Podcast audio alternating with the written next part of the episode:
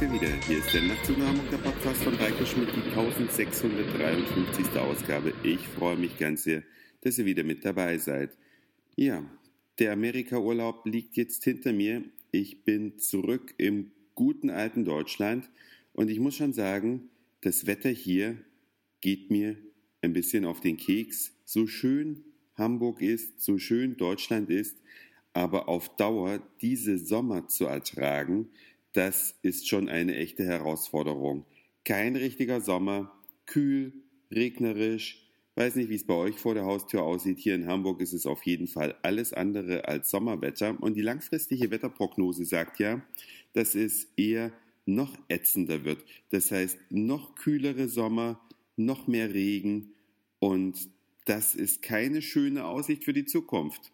So schön kann eigentlich Deutschland gar nicht sein, dass man das hier im Dau auf Dauer aushalten möchte. Klar sagen andere, ja, natürlich, und in Kalifornien immer Sonne. Das würde mir auch auf den Wecker gehen. Der Wechsel der Jahreszeiten fehlt. Aber die Frage ist doch, sollte man eher an einem warmen, sonnigen Plätzchen leben und wenn man mal so richtig Bock auf Schnee hat, dann fährt man einfach in den Winterurlaub? Oder sollte man im Dauerherbst leben und einmal im Jahr für ein paar Wochen in die Sonne fliegen? Ist eine ganz schwierige Frage. Weiß nicht, wie ihr die beantworten würdet, könnt ihr eure Kommentare dazu abgeben. Aber ich glaube, dass mir die Sonnenalternative eher mehr liegt.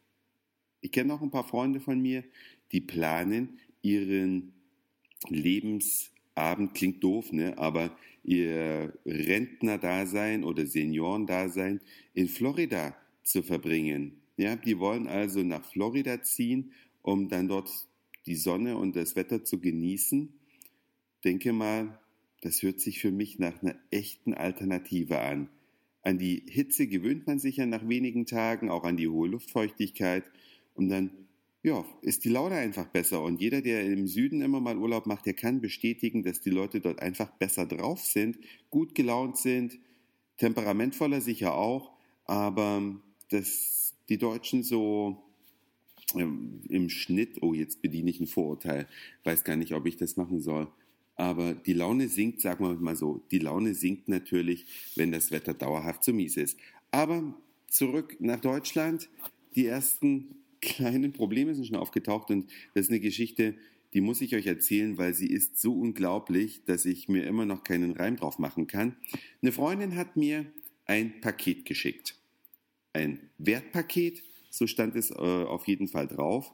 Und dieses Paket enthielt einen Laptop und einen Bademantel. Und dieses Paket kam bei mir hier an und der Bademantel fehlte. Und da dachte ich, das gibt's doch wohl gar nicht. Habe ich sie angerufen und sage hast du wirklich einen Bademantel mit ins Paket reingetan? Ja, habe ich, äh, ganz, ganz sicher und äh, hatte sogar den Laptop in den Bademantel eingewickelt, dass es dem Laptop gut geht während des Transports. Ja, dann habe ich gesagt, ja, das gibt's ja wohl nicht, dass der Bademantel aus dem Paket verschwunden ist. Und dann sagt sie, was ist denn für ein Klebeband um dieses Paket drumherum? Ich sage, ja, es ist ein hellbraunes Packband, so ein Paketklebeband, so ein extra breites und in dunkelbraunes. Und dann sagt sie, nee, Moment mal, ich habe nur hellbraunes drumherum geklebt, ich habe gar kein dunkelbraunes Packband. Ja, dann habe ich mir das nochmal genauer angeguckt. Die Seite, wo das dunkelbraune Packband drauf war, darunter war das hellbraune durchgeschnitten. An der Stelle ist also das Paket während des Transports irgendwo bei der Post geöffnet worden, also bei DHL, um es genauer zu sagen.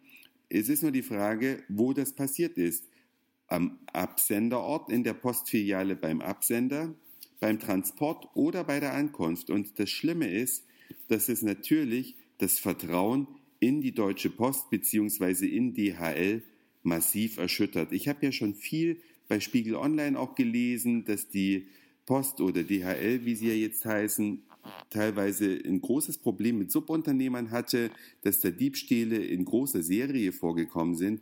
Und ich sehne mich so ein bisschen zurück in die Zeit, wo noch nicht alles privat war, wo die Post noch ein Laden war, der dem Staat gehörte, wo es Beamte gab, die letzten Endes natürlich keine Subunternehmer waren, die für billig, billig Geld irgendetwas von A nach B transportiert haben, wo alles noch in geregelten Händen war. Ich glaube, damals war das sicherer. Heute in Zeiten, wo überall Kosten gespart werden, da passiert es dann schon mal, dass die Sicherheit extrem leidet. Also sehr große Enttäuschung über DHL. Sachen verschwinden aus dem Paket. Wir haben eine Schadensanzeige gemacht, sowohl die Absenderin als auch ich als Empfänger. Ich bin mal sehr gespannt, was da jetzt rauskommt, wie die Deutsche Post da reagieren wird und vor allen Dingen, wie lange das dauern wird. Das Paket ist jetzt wieder auf dem Weg in das Untersuchungszentrum von DHL. Die prüfen das jetzt. Mal sehen, wie lange die Prüfung dauert und dann auch die Schadenregulierung hinterher. Ich kann nur aus eigener Erfahrung sagen, dass ich äh, vor meinem Urlaub schon mal ein Problem, mit DHL hatte. Ich habe ein Paket weggesendet, welches völlig korrekt adressiert war. Es kam zurück mit Empfänger unbekannt, was völlig unglaublich ist. Ich weiß nicht, wie blind muss der Postbote vor Ort gewesen sein. Auf jeden Fall habe ich dann gesagt, ich möchte gerne die Versandkosten zurückerstattet haben. Das hat rund sechs Wochen gedauert, bis die Post es geschafft hat, mir eine neue Paketmarke zuzustellen. Also wahrscheinlich habe ich dann in sechs Wochen auch das Geld für den neuen Bademantel.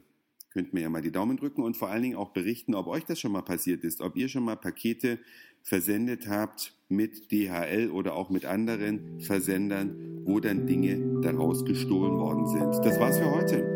Dankeschön fürs Zuhören, für den Speicherplatz auf euren Geräten. Ich sag Moin, Mahlzeit oder guten Abend, je nachdem, wann ihr mich hier gerade gehört habt und vielleicht